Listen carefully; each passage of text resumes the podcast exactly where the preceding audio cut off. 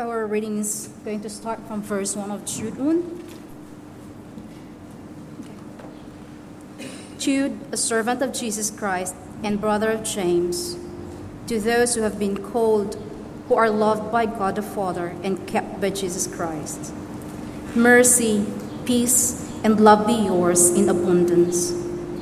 Dear friends, although I was very eager to write to you about the salvation we share, I felt I had to write and urge you to contend for the faith that was once for all entrusted to the saints.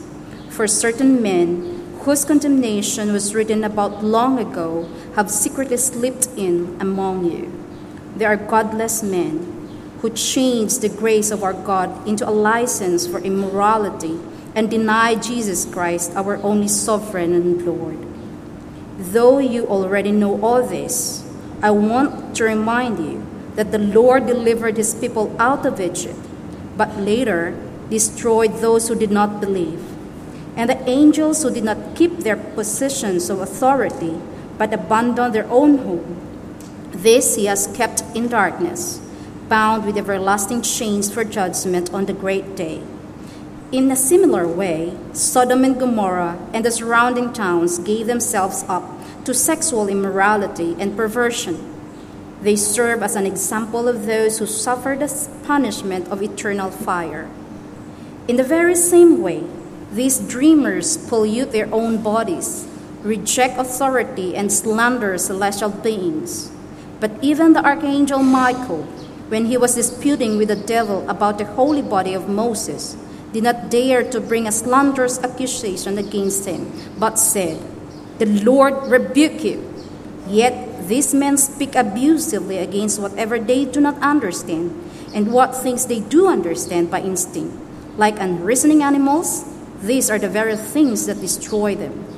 Woe to them! They have taken the way of Cain. They have rushed to profit into Balaam's error. They have been destroyed in Korah's rebellion. These men are blemishes at your love feasts, eating with you without the slightest qualm, shepherds who feed only themselves. They are clouds without rain, blown along the, by the wind, autumn trees without fruit and uprooted, twice dead. They are wild waves of the sea, foaming up their shame, wandering stars, for whom blackest darkest darkness has been restored forever. Enoch, the seventh from Adam, prophesied about these men. See, the Lord is coming with thousands upon thousands of his holy ones to judge everyone and to convict all the ungodly of all the ungodly acts they have done in the ungodly way, and of all the harsh words ungodly sinners have spoken against him. These men are grumblers and fault finders. They follow their own evil desires. They boast about themselves and flatter other th- others for their own disadvantage.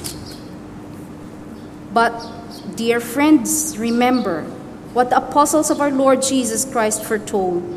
They said to you, In the last times there will be scoffers who will follow their own ungodly desires. These are the men who divide you, who follow mere natural instincts and do not have the Spirit. But you, dear friends, build yourselves up in your most holy faith and pray in the Holy Spirit. Keep yourselves in God's love as you wait for the mercy of our Lord Jesus Christ to bring you to eternal life. Be merciful to those who doubt. Snatch others from the fire and save them. To others, show mercy, mixed with fear, hating even the clothing stained by corrupted flesh. To him who is able to keep you from falling and to present you before his glorious presence without fault and with great joy, to the only God, our Savior, be glory, majesty, power, and authority through Jesus Christ our Lord, before all ages, now and forevermore. Amen. This is the word of the Lord. Thanks be to God. Thanks, Celine, for le- reading it so well. And if you can have your Bibles open to Jude That would be great. And this is uh, just the second part. Um, we're doing postcard series, uh, one chapter books throughout the summer. So as people come in and out on holidays and things that they don't need to have been there before. Um, but Jude, we're doing a two part series. So if you haven't listened to last week's sermon, could I encourage you to do that? Because Niels explained so well of why these things are such uh, so important, why um, uh, false teaching is so so dangerous, and so on. Please do uh, listen. But as we come, I'll preach uh, from verses 20 to 25. But why don't we pray that God will speak to us as we come to this text? Lord, we thank you for the gift of your word. We thank you that your word uh, created us and it's sustaining us. And we pray that these words that you've given to us this morning will build us up.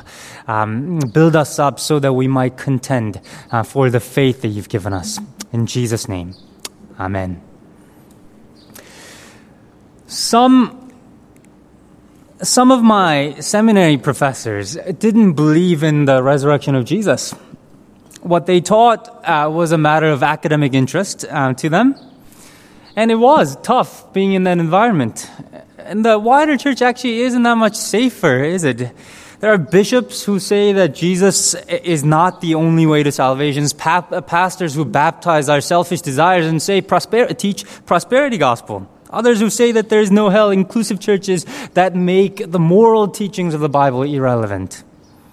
Jude didn't write, want to write this book to correct and to warn about the judgment that is coming.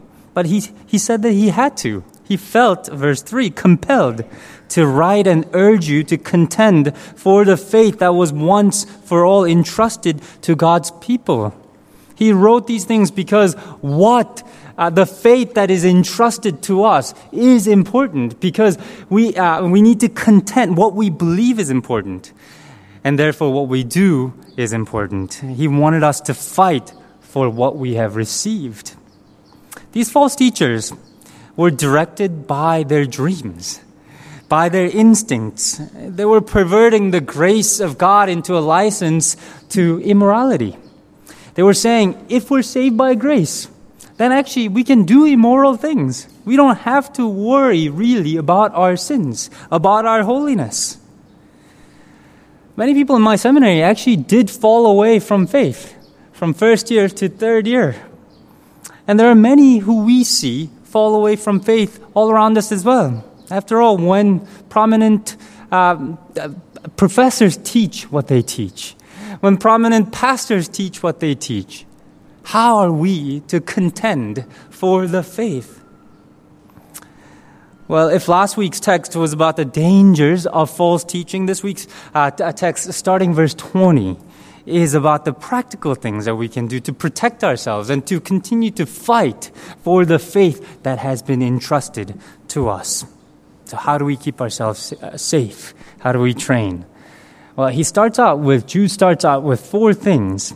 He says, first, build yourselves up in your most holy faith, in verse 20. And that's partly why you're here today, to read these words of Jude, to continue learning about the Christian faith. That's the reason why you go to small groups. You do one to ones. You meet with people around the Bible to speak what you know of God's truth to each other, to build each other up in our faith. And that's why we stock the bookshelf, you know, with good books so you can go and actually continue learning uh, by yourself. That you know what you are supposed to believe. That you might grow in your faith. So don't stay as baby Christians who can't distinguish solid food from soft food, who can't distinguish good teaching from bad teachings. Don't be stagnant Christians, people who are self satisfied with what they know already and become dull and complacent. Keep reading the Bible and keep reading and learning. And as we do that, he says we ought to pray. Pray in the Holy Spirit. And why does he add that word, uh, Holy Spirit? Uh, well, I don't think this means that he's saying that we ought to pray in tongue or some kind of special prayer. To understand this, I think you might ask, well, what kind of prayer is apart from the Holy Spirit? right? All prayers are offered in the Holy Spirit. The Holy Spirit intercedes in us on our behalf. He's there. It's offered in the Spirit. I think he's, what he's really saying is that we need to pray as we fight and as we contend for the faith. We need to keep on growing in our faith and we need to keep on going to God because growing in our faith is not done by our own efforts. It's God who breathes his life, a God who teaches us, a God who will continue to make us grow. So we need to go to God and pray. So, how many of you prayed this past week? And what did you pray about? I wonder if you prayed that your faith would grow. I wonder if you've prayed that you might be kept in the love of Christ, right? That we might continue to contend for the faith that God has given us, no matter what the situation is, no matter what the trials are. If this is the most important thing that God has given us, our faith, shouldn't we pray about that a bit more? Thirdly, Jude tells us that we ought to keep ourselves in God's love. And in fact, this is the main verb of the sentence. This is the main imperative of the sentence. And all the other ones are in Greek in participles. They're dependent on this one. Keep yourselves in God's love. So building up our faith, praying and waiting are all participles depending on this one. This might mean that we're to do all these other things to keep ourselves in God's love. But that's a strange thing to say, right? How do you keep yourself in God's love? I mean, God, doesn't God love us already? Doesn't God, God's love, uh, nothing can separate us from God's love? Well, I think this might be a short way of saying, shorthand way of saying, that we need to continue to obey Christ. Jude gave examples of people who didn't obey, right? And you heard that last week. Israelites in the desert, the angels, the inhabitants of Sodom and Gomorrah, uh, Balaam, Cain, and Korah. And the Bible always brings God's love, our faith, our love, and obedience all together as one package. They all go together. And listen to what Jesus says in uh, John chapter 14, 21. Whoever has my commands and keeps them is the one who loves me. So whoever has my command and keeps them is the one who loves me. The one who loves me will be loved by my Father, and I too will love them and show myself to them. You see how he brings all these things together. If you, ha- if you love me, you will obey my commands. And if you obey my commands, you'll be kept in Father's love, in God's love. These things are one thing, two sides of the same coin. Our faith always leads to the love of Christ, and our love for Christ always leads to obedience to Christ. At least a desire to obey. The Spirit commands in us to obey Christ. It transforms us. So, as people of faith, we seek to love God by obeying His commands. And in order to do that, we need to know, once again, what we believe. We need to grow in our faith. We need to pray to God. And finally, we also need to wait.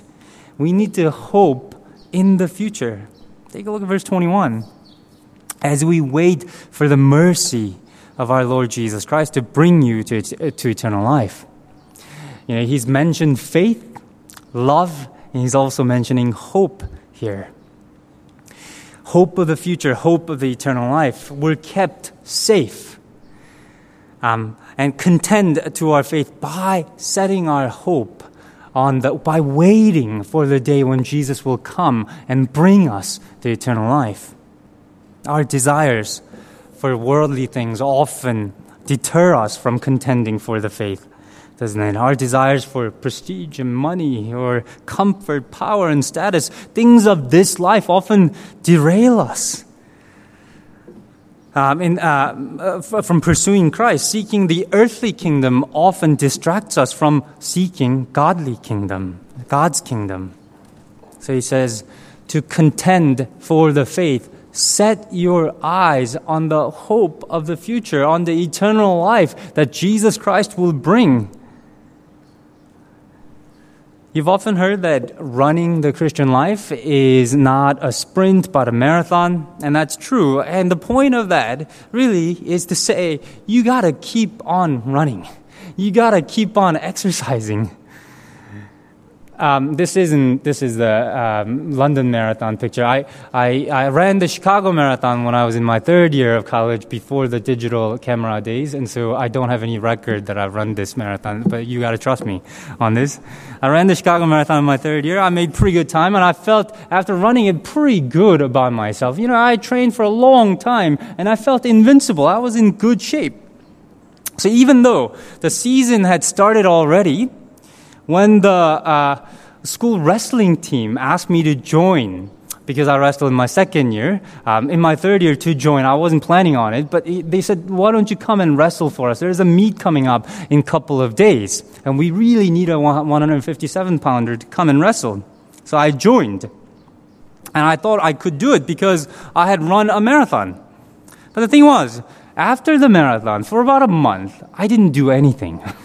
I, I didn't run, I didn't exercise, but, you know, I thought to myself, what does it matter?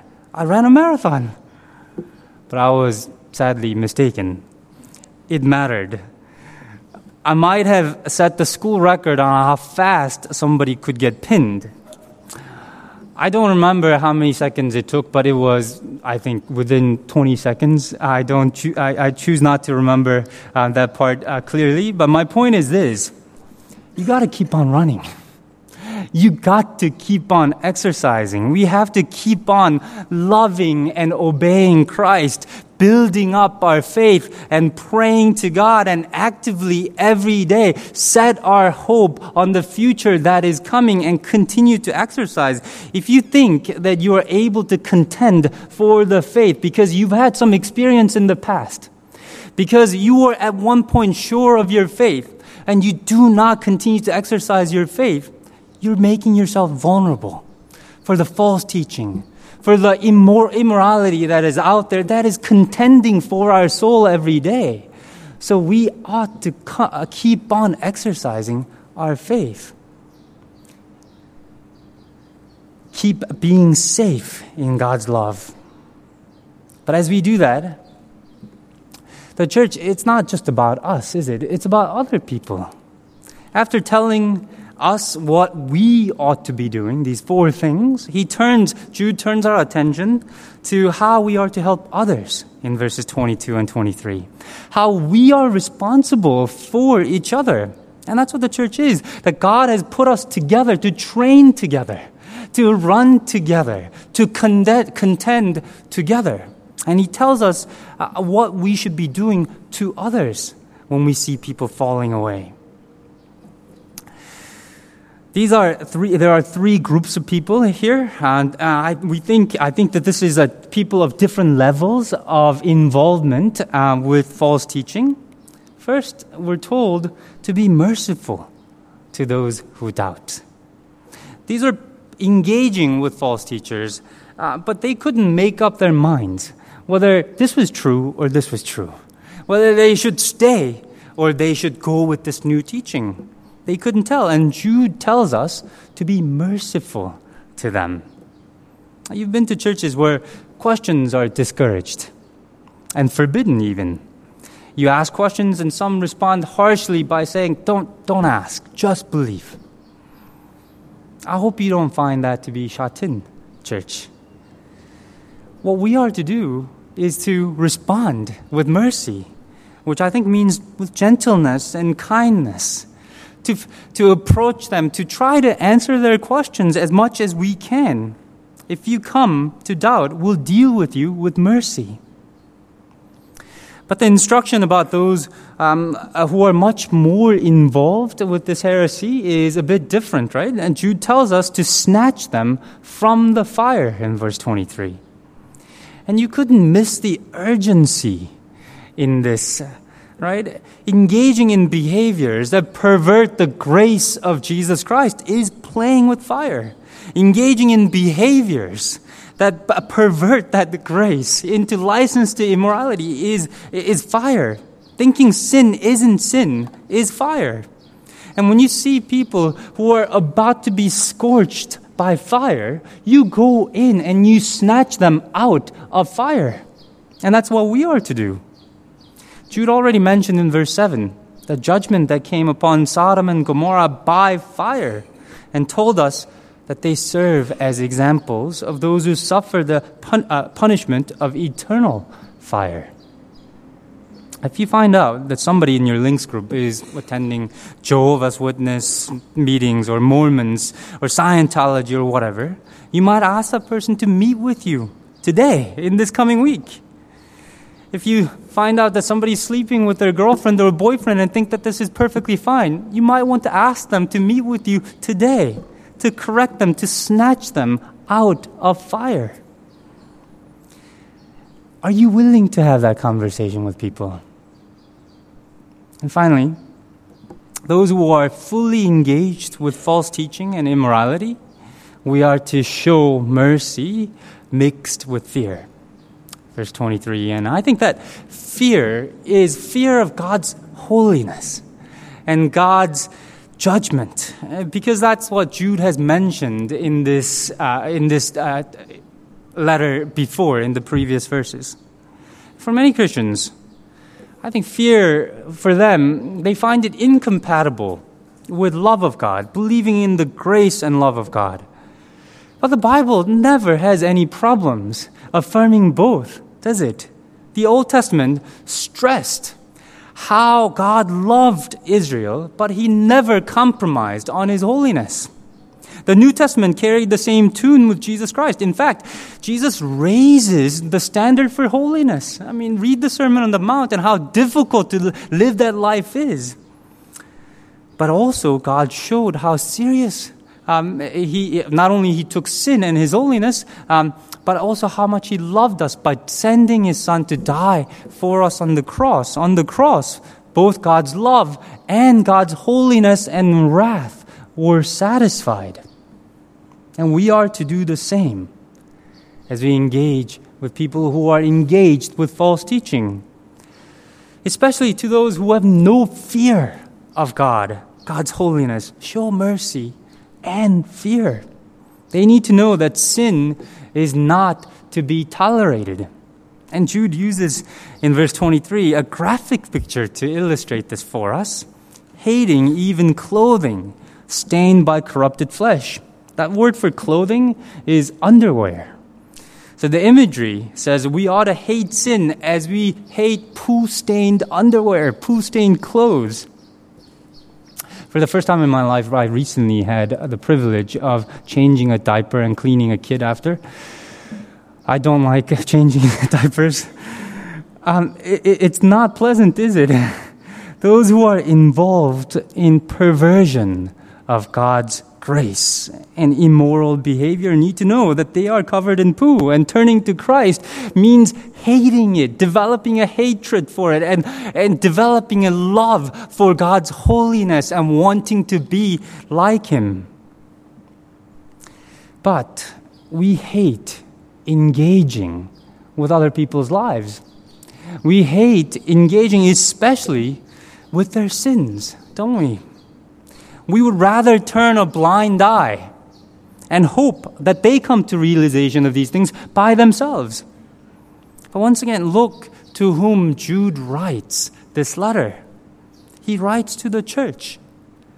We are our brothers and sisters' keepers. We are to train together. So, are you willing to do that? Are you willing to have these tough conversations? With, with people who believe in false things, people who are engaged in immoral behaviors. Are you willing to do that? It's worth mentioning, though, how mercy is the dominant theme in this section, isn't it? Be merciful to those who doubt. Show mercy mixed with fear. Even as we're snatching people out of fire, we do it because we love them, because we want to love them.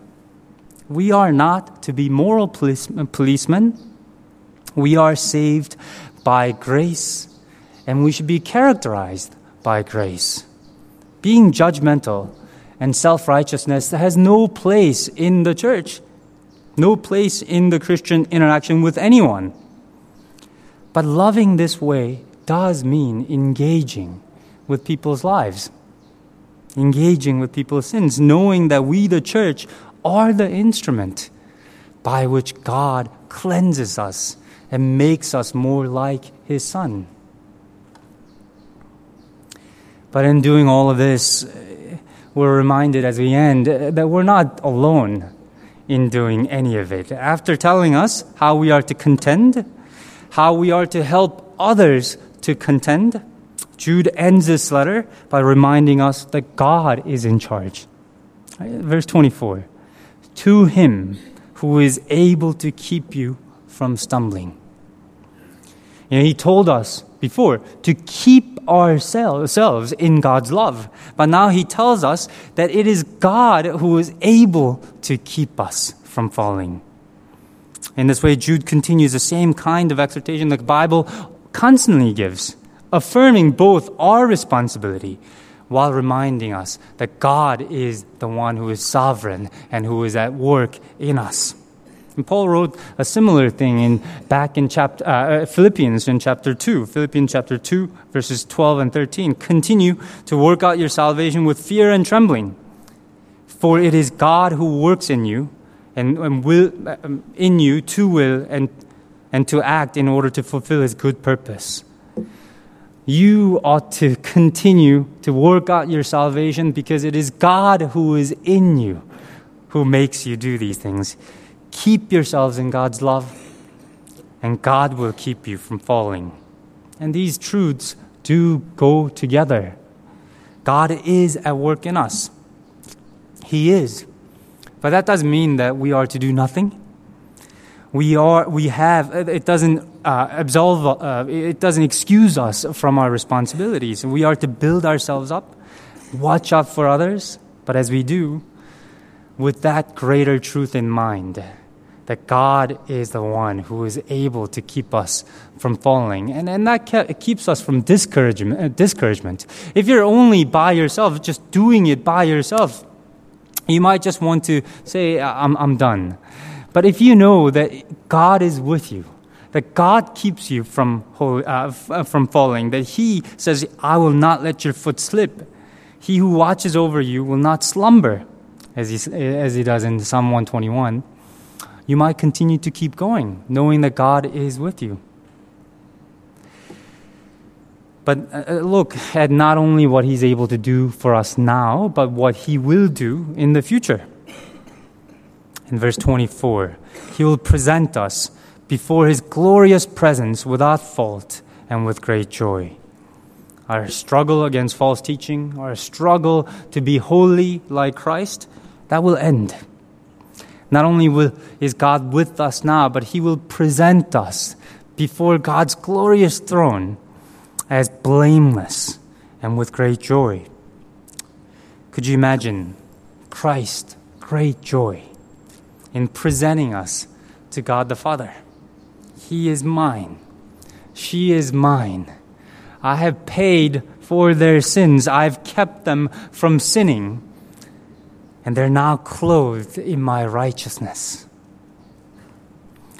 No one could stand before God's glory without fear on their own, but with Christ, we will be presented as faultless and bring joy to Christ.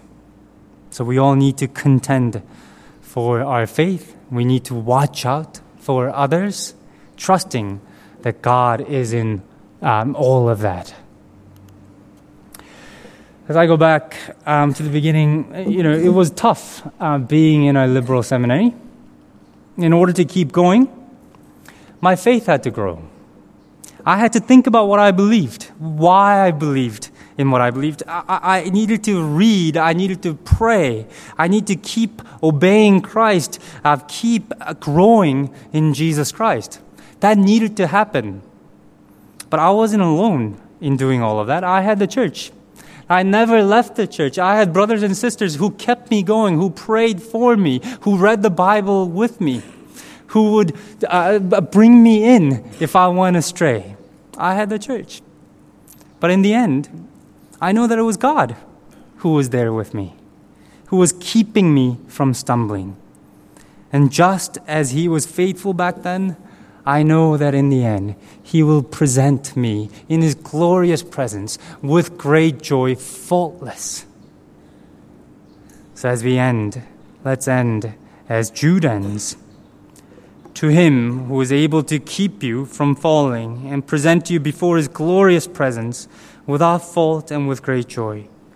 To the only God our Savior, be glory, majesty, power, and authority through Jesus Christ our Lord, before all ages, now and forever.